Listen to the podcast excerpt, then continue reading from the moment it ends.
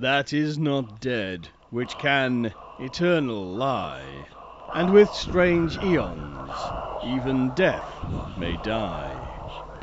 Welcome to the All Lovecraftian Podcast at ArkhamInsiders.com. Hi, ich bin Axel. Hallo, hier ist Mirko. Und wir sind heute wieder bei den Arkham Insiders. Auf ArkhamInsiders.com. Wir haben in der letzten Folge ja über Lovecrafts Trip nach New York gesprochen. Am 12. April kam er dann wieder nach Providence zurück. Die Reise hat ihn ziemlich in Anspruch genommen, aber daheim in der Angel Street erwarteten ihn ein ganzer Berg an Briefen, Zeitschriften, Päckchen und er setzte sich diszipliniert an den Schreibtisch.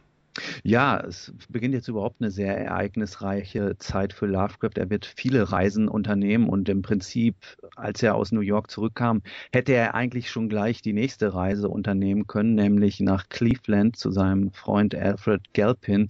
Allerdings sind äh, das mehr als 1000 Kilometer ungefähr zwischen Providence und Cleveland und so wurde dieser Trip auf jeden Fall erstmal auf die lange Bank geschoben. Stattdessen ging es gegen Ende Mai weiter mit seiner Freundin Myrta Alice Little. Es folgte ein weiterer Trip ins Tal des Merrimack Valley, darüber hatten wir ja auch schon gesprochen. Äh, Lovecraft fuhr erneut nach New Hampshire zu Little und ihrer Familie. Außerdem besuchte er dort Tryout Smith sowie den UAPA-Kollegen Edgar Jacob Davis. Und auch hier hat er vielfältige Landschaftsimpressionen natürlich wieder mitgenommen. Er verbrachte dann einige Tage mit den Littles, die dann aufbrachen, um ihr Landhaus am Lake Winnipesaukee zu besuchen. Und dabei nahmen sie Lovecraft noch mit. Und das wurde eine relativ erfolgreiche Autofahrt für Lovecraft, kann man sagen, oder? Ja, sie fuhren ähm, nach Dover, New Hampshire. Und an seinen Freund Frank Long schrieb er, dass Dover ja der nördlichste Punkt ähm, sei, an dem er bisher sich aufgehalten habe. Er schrieb, diese Fahrt war das krönende Ereignis dieser Reise. Ein Ausflug zurück in die Zeit 75 bis 200 Jahre zurück, der mich, mich mitten in das alte Herz Neuenglands eintauchen ließ, das ich schon als tot und begraben betrauert hatte. Worte allein können den Zauber dieser sich windenden Hügelstraße nicht beschreiben. Diese friedlichen idyllischen Ausblicke nach jeder Wendung, die magischen Anblicke kühler, jahrhundertealter Bauernhöfe inmitten alter Gärten unter ehrwürdigen gigantischen Bäumen. Ich sah alte Brunnen und Ochsenställe, aber die waren nicht zerfallen oder kaputt, wie es die landwirtschaftlichen Gebäude im Süden Neuenglands oftmals sind, sondern in makelloser Frische, als würde nichts anderes in der Welt existieren. Wer könnte annehmen, dass 1800 schon vergangen ist oder dass Immigranten unsere Küsten verseuchten. Die Dörfer waren bezaubernde Opiumträume Träume zarter Blätter und alter weißer Häuser. Portsmouth ist eine Stadt aus dem georgianischen Zeitalter. Es gibt eine glorreiche Rückwärtsgewandtheit, die in einem aufkommt, wenn man durch die schattendunklen Straßen geht, die von alten Gebäuden gesäumt sind, deren Eingänge mit Messingtürklopfern die Regierungszeit seiner glorreichen Majestät King George II. beschwören. Ja, sehr schön. Besonders die Opiumträume gefallen mir gut. Äh, da ist er richtig kompetent, das zu beurteilen. Aber was sehen wir hier schon? Wir sehen, wie, wie sehr er anfängt, ähm, das zu praktizieren, immer weiter auch zu verfeinern, wofür man ihn auch schätzt. Und Townley Scott ja gesagt hat, er war mehr ein Regionalschriftsteller, denn ein äh, Horrorschriftsteller. Oder er ist Townley Scott ja eher als Regionalschriftsteller aufgefallen. Und das war in Townley Scotts Wertung ja auch wesentlich höher. Ja, an dieser Stelle sagt auch Joshi oder bringt Joshi den Begriff der Keenness of Perception ins Spiel, was man vielleicht als Schärfe der Wahrnehmung bezeichnen kann. Lovecraft hatte eine besondere Fähigkeit, äh, typografische, historische und soziale Begebenheiten eines Landstrichs förmlich in sich einzusaugen und dann auch entsprechend wiederzugeben. Das konnte er sowohl im Positiven, wie bei der Stelle, die du eben vorgetragen hast, äh, wie eben auch im Negativen wenn es dann um seine rassistischen Ausfälle geht. Aber da merkt man eben, das ist immer so ein bisschen over the top. Das ist natürlich immer, ja, also er extrapoliert das auch einfach. Also er macht da wirklich kleine äh, Bonbons draus und entsprechend muss man das auch sehen. Das ist so oder so immer ein Stück weit Fantasy. Wir haben das jetzt auch bei dieser Stelle mit den Opiumträumen gehört. Da ist meiner Meinung nach dann so ein kleiner Lord Dunsany-Einschlag ja. drin. Und äh, ganz kurz zu diesen rassistisch, rassistischen Ausfällen, die er dann teilweise hatte, da ist das dann eben auch so. Dann extrapoliert er es halt ins Negative. Aber man muss das natürlich immer so ein bisschen mit einem notwendigen Abstand sehen, meiner Meinung nach, und auch das einfach als Literatur betrachten. Unbedingt. Ähm, aber was du gerade sagtest, ist ganz entscheidend. Man hat das Gefühl, dass sich nach seiner intensiven Lord Dunsany-Zeit sich das Beschreiben der Landschaften stark verändert hat. Dass er diese, diesen fantastischen Anstrich in diese Realität ganz bewusst einfließen lässt und sich darin versucht, ähm, wie dann Saney das Realistische so zu beschreiben, als sei es fantastisch, äh, um dem Ganzen noch einen persönlichen Wert beizumessen. Ja, auf allem liegt natürlich ein immerwährender Glanz, vor allem wenn es um das alte Neuengland geht. Wir werden heute noch auf, auch auf andere Stellen kommen, die oder andere Gegenden, die dann weniger gut wegkommen. Aber jetzt steht uns eigentlich auch noch eine sehr schöne Reise bevor. Anfang Juni dann reiste er nach Boston, um einer Lesung David Van Bushs beizuwohnen. Über den haben wir ja schon mal gesprochen. Vorher traf er sich nochmal mit Edith Miniter und äh, Charles A. A. Parker, wie wir gehört haben, ähm, die wir auch von dem Amateurtreffen kennen. Er quartierte sich in Brun im Brunswick Hotel ein, sah sich das Kunstmuseum und natürlich einige alte Friedhöfe an. Und abends dann ging er zur Lesung ähm, von David Van Bush. Und an Antillery Renshaw schreibt er am 14. Juni 1922, Boston mit seiner Vorliebe für diesen transzendentalen Nonsens ist die Hauptstadt aller Deppen meiner geringen geografischen Erfahrungen. Er schreibt dann über die Lesung, in der es um die Kraft des Denkens geht. Da sagt er dann, oh, aber Denken ist eine tolle Sache. Ich habe das nie zuvor begriffen. Oder seitdem, was für eine wundervolle Sache das Denken ist. Ja, Bush gibt Anekdoten zum Besten. Das Ganze findet in der Convention Hall auf äh, der St. Äh, Botolph Street statt.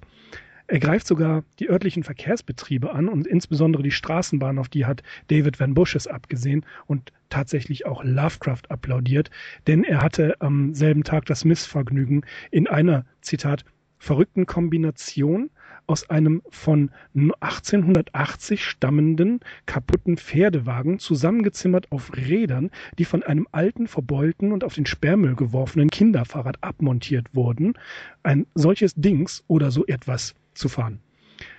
Ein echtes Kleinod allerdings soll die tragische Darstellung des Delirium Tremens von John B. Guff gewesen sein. Auch den Namen haben wir schon mal gehört, das war nämlich einer der äh, prominentesten und führenden Temperenzler. Wobei sogar David Van Bush wechselnde Bühnenbeleuchtung eingesetzt haben muss. Darin befand äh, Lovecraft Bush für gut und er sagte, er würde Eugene O'Neill unbedingt raten, Bush als Schauspieler in Betracht zu ziehen. Dann anschließend draußen nach der Veranstaltung in der Halle gab es einen Büchertisch. Und ähm, ja, Lovecraft bezeichnet die Käufer äh, der, der ähm, Sinnsprüche und weisen Ratschläge eher schon als Opfer. Da gibt es Broschüren, da gibt es motivierende Wandkarten und Lovecraft merkt an, dass kaum etwas dabei gewesen sei, dem er nicht den letzten Schliff gegeben habe. Und er überlegte, ob Morton und er seine Gebühren für die Revisionsarbeit nicht erhöhen sollten. Okay, von Boston ging es dann erstmal wieder zurück nach Providence und dort stand dann ein Besuch von Sonja an. Sonja, das hatten wir ja schon gehört, arbeitete bei der Hutmacherin äh, Pearl Heller in New York. Pearl Heller hatte mehrere Filialen. Unter anderem befand sich eine in Magnolia in Massachusetts. Magnolia, das ist ein Küstenstädtchen, ein Küstenort zwischen Gloucester und Salem.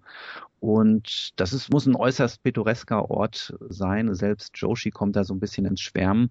Und auf dem Weg dorthin machte sie am 16. Juni in Providence Station, wo sie Lovecraft und auch seine beiden Tanten traf. Und vor allem mit äh, Tante Annie schien sie sich sehr gut zu verstehen. Äh, kurzerhand offerierte sie ihr den Plan oder den Vorschlag, nach New York zu kommen und mit ihr dauerhaft in ihr Apartment zu ziehen, was diese allerdings ablehnte. Ja, unbedingt. ähm, das, sie wurde eigentlich von den Tanten recht gut aufgenommen. Und so, sogar Howard war ein bisschen verwundert. Ähm, es ist eigenartig zu sagen, aber meine Tante mag sie. Trotz ihres rassischen und sozialen Abstands, den, nur sie, den sie nur selten überbrückt. Um Gottes Willen werden in diesen Tagen denn alle demokratisch. Ich will verdammt sein, wenn Mrs. Miss Green nicht eine von der guten Sorte ist. Na immerhin. Ja, du sagst, sie wurde gut aufgenommen.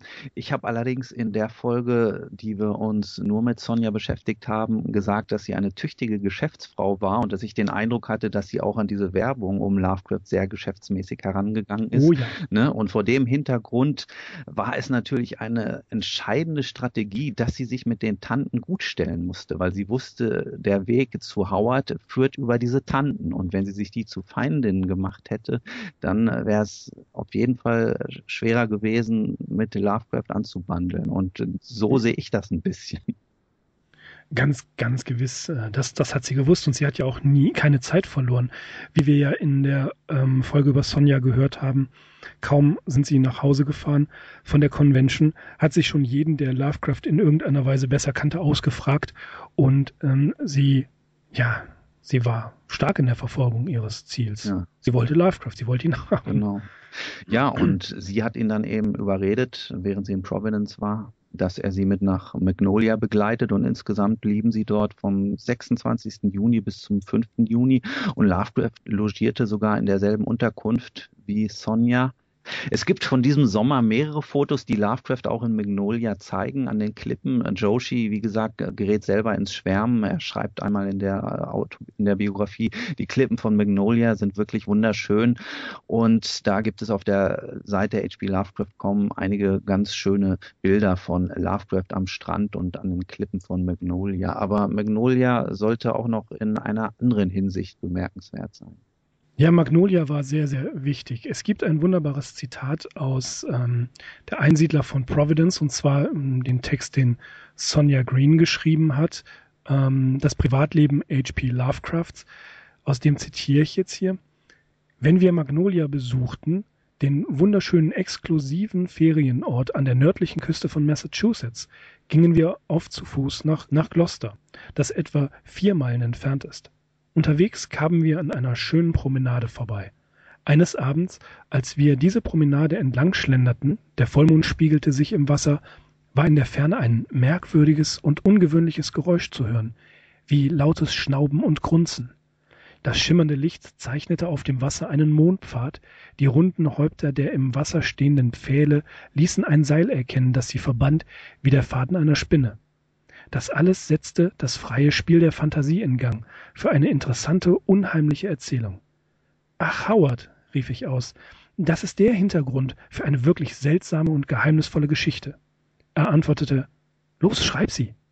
Nein, oh nein, das könnte ich nicht schaffen, antwortete ich. Versuch es. Sag mir, wie du die Szenerie in deiner Fantasie beschreibst. Im Weitergehen näherten wir uns dem Wasser. Dort beschrieb ich meinen Eindruck von der Szenerie und den Geräuschen. Er ermutigte mich so ehrlich, so ehrlich begeistert, dass ich mich, als wir uns für die Nacht trennten, hinsetzte und den Rohentwurf schrieb, den er später überarbeitete und herausgab. Ja, und dieser Enthusiasmus setzte sich fort. Am nächsten Tag äh, schreibt Sonja, seine Begeisterung am nächsten Tag war so echt und so ehrlich gemeint, dass ich ihn zum Dank auf der Stelle abküsste was ihn überraschte und schockierte. Er war so verlegen, dass er rot wurde, dann erbleichte er.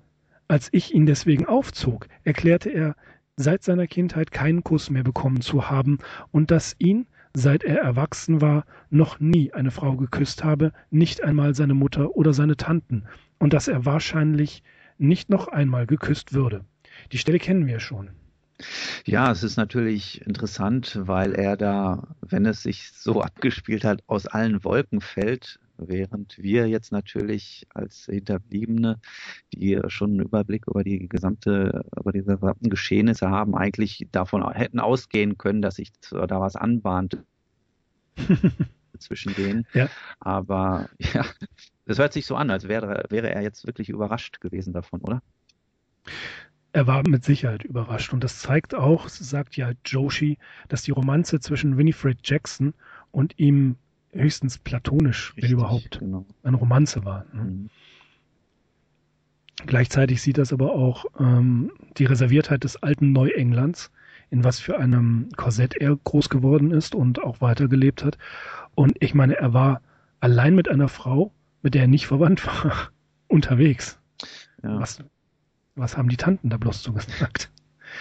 Es gibt aber auch noch eine Stelle, äh, auf die wir nochmal sprechen müssen. Das war äh, zuvor, vor dem 21. Juni nämlich, kam Sonja nochmal nach Providence für einen Nachmittag. Tante Annie und Lovecraft wollten sie unbedingt am Bahnhof abholen, aber sie verpassten sich. Auch das haben wir ja bei Lovecraft auch des Öfteren erlebt, dass er es immer wieder ähm, zu einer zu kleinen Verfolgungsjagden kommt, wie er selbst sagt. Als man sich dann endlich gefunden hatte, lud Tante Annie sie zum Essen ins Crown Hotel ein und bezahlte sogar. Ja, also das ist Tante Annies Wertschätzung für, für Sonja. Man ging in die Angel Street und verbrachte dort fünf Stunden in angenehmer Konversation, die sich allerdings, wie Howard schreibt, so weit von Literatur entfernte, dass er hin und wieder mal eingenickt ist. Nach einem zweiten Essen gingen Sonja und Howard gegen 21 Uhr zurück zum Bahnhof und auf dem Weg ähm, spielte natürlich Lovecraft wieder den Stadtführer. Allerdings hat es dann angefangen in Strömen zu regnen und die beiden hatten einen Kampf mit einem Regenschirm äh, und er konnte Sonja davon abhalten, ihm ein Taxi zu bezahlen. Ähm, ganz Gentleman sagt er, naja, ich bin jetzt schon so nass, nasser kann ich nicht mehr werden. Und an seinen Freund Maurice Moe schreibt er, mein Strohhut von 1921 und mein 1918er Sommeranzug waren nun Objekte, den Triton mit, größter, mit größtem Vergnügen mit Seetang verziert hätte. Miss Green hatte einen hervorragend geeigneten Mantel, aber ihr Hut. Es ist ein verdammtes Glück, dass sie in einem Hutgewerbe arbeitet. Und er schreibt, Miss Greens Besuch, das war was angefangen mit einer überflüssigen Verfolgungsjagd und beendet mit einer Flut. Ja, die beiden hatten ihren Spaß, so wie sich das anhört. Bedingt. Ja, am 16. Juli, wenn wir jetzt wieder ein bisschen vorspringen, mhm. folgte nochmal ein gemeinsamer Trip nach Newport, Rhode Island, auch eins von diesen äh, ganz hübschen kolonialen Küstenstädtchen. Und von dort wurde nochmal eine Postkarte an Tante Lillian geschickt eine gemeinsame Postkarte. Eine gemeinsame, richtig. Gemeinsam geschriebene Postkarte. ja, und ähm, danach, 26. Juli, also gerade mal zehn Tage weiter, ist er für drei Tage in Brooklyn bei Sonja, denn er wollte von dort aus tatsächlich nach Cleveland starten, um seine Freunde Alfred Galpin und Sam Loveman zu besuchen.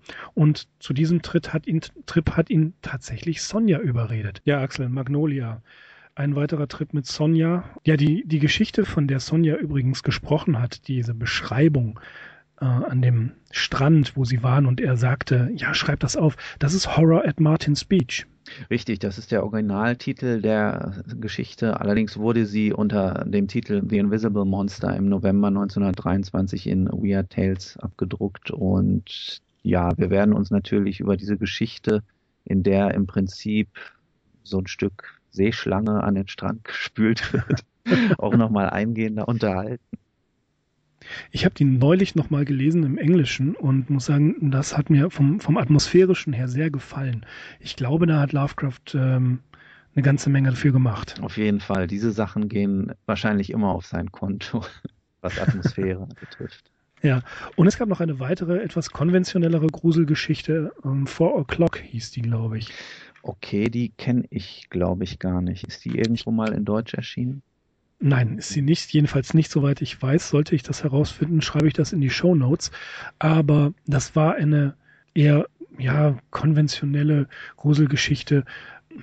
So, ähm, die ist allerdings tatsächlich mehr von Sonja selbst geschrieben worden. Und es ist, äh, ja, nicht mal, nicht mal wirklich poliert worden. Ähm, das ist über einen Menschen, es wird nicht gesagt, ob das Mann oder Frau ist, dessen ähm, Todfeind um 4 Uhr im Morgen stirbt und ähm, nun kommt das, das namenlose Schicksal und möchte sich des Erzählers bemächtigen. Äh, es gibt ein, ein merkwürdiges, äh, ein, ein wolkenähnliches, ein nebelähnliches Gebilde draußen im Garten und äh, im Fenster sieht man die, die Umrisse einer Uhr und die, die Zeiger der Uhr zeigen um vier und äh, später wird dieses nebulöse Objekt, äh, nimmt den, denselben, dieselbe Figur an das, das ist dann, dass der, dass der Erzähler sagt, das Ende kommt. Also keine wirklich gute Geschichte und äh, völlig zu Recht vergessen, fürchte ich. Ähm, das, das kann man nicht mehr retten. Also da, da ist eine, eine Uhr und eine nebulöse Gestalt und die manifestiert sich im Garten und dann weiß ich, das Ende ist nah. Ja, hm. Äh, Lovecraft hat da nicht wirklich viel Aufsehens drum gemacht. Das ist auch besser so, fürchte ich. Ja, deswegen hat Joshi sie auch nicht weiter berücksichtigt. Mhm. in seinen Kanon von Lovecraft-Erzählungen. Erzählung, also da kommt sie nicht drin vor und dementsprechend ist sie auch nie auf Deutsch erschienen dann. In jedem Fall gehört sie nicht dazu und Horror at Martin's Beach äh, ist, glaube ich, wesentlich interessanter. Bei Zeiten werden wir uns darum auch kümmern. Aber wie gesagt, Axel, Lovecraft und Sonja alleine unterwegs. Sie umgarnt die Tanten und wie du schon vorhin gesagt hast, sie hat ein klares Ziel. Das klare Ziel heißt, ich will Lovecraft. Und ja, sie ist darin sehr, sehr offensiv. Genau, und sie empfängt ihn Ende Juli schon wieder in Brooklyn. Lovecraft war vom 26. bis zum 29. abermals bei ihr zu Besuch. Und von hier aus sollte jetzt endlich der schon länger anvisierte Trip nach Cleveland äh, stattfinden. Da war nicht allein die Entfernung das Hindernis, sondern Lovecraft hatte Bedenken, vor allem wegen seiner Tanten, äh, dass die mit der Reise nicht einverstanden sein könnten. Und er selbst hat sich dann mal so geäußert, jeder ernsthafte Versuch würde in Nummer 598 den Bürgerkrieg auslösen. Aber nichtsdestotrotz, am 29. Juli tritt er dann morgens um 6.30 Uhr die, Achtung, 16-stündige Bahnfahrt von New York nach Cleveland an. Ja, 16 Stunden und über diese 16 Stunden beziehungsweise über den Trip danach werden wir uns in der nächsten Folge unterhalten. Ähm, ja, für heute ein wenig kurz, aber eine wichtige Episode Magnolia, das mussten wir dringend erwähnen und die zwei Besuche von Sonja in ähm, Providence, wie sie die Tanten umgarnt hat. Es geht in der nächsten Folge nach Cleveland. Ich, ähm, ja, das war schon mein Schlusswort. Ich bedanke mich auf jeden Fall fürs Zuhören und wir sehen, wir hören uns nächstes Mal wieder. Ja, das hoffe ich ebenso. Ich bin Axel. Bis dahin macht's gut. Ciao. Ciao, ich bin Mirko. Tschüss.